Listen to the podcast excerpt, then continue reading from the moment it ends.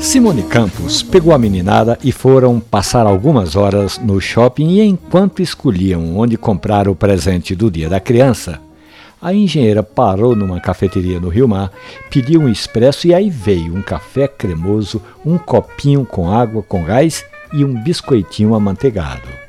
A água com gás, a Simone já sabe que é para antes do café, como dizem os baristas, para limpar o paladar. Aliás, eles dizem o seguinte: para abrir as papilas gustativas. A propósito, eu já falei dezenas de vezes sobre água com gás, principalmente por causa da quantidade excessiva de sódio, mas aí é assunto para outro podcast. Voltando ao biscoitinho, também chamado de petit feu, deixa para depois, como se fosse o tira-gosto do café, porque tem cafeterias que preferem também um pedacinho de chocolate, outras usam casca de laranja cristalizada. Agora, o bom mesmo, viu, Simone Campos, é você deixar que o gosto do café fique por um bom tempo no céu da sua boca. Essa história da engenheira Simone Campos, que foi ao shopping, tomou um café expresso com aquele biscoitinho amanteigado e outras tantas do mundo do café, estão ali na página da radiojornal.com.br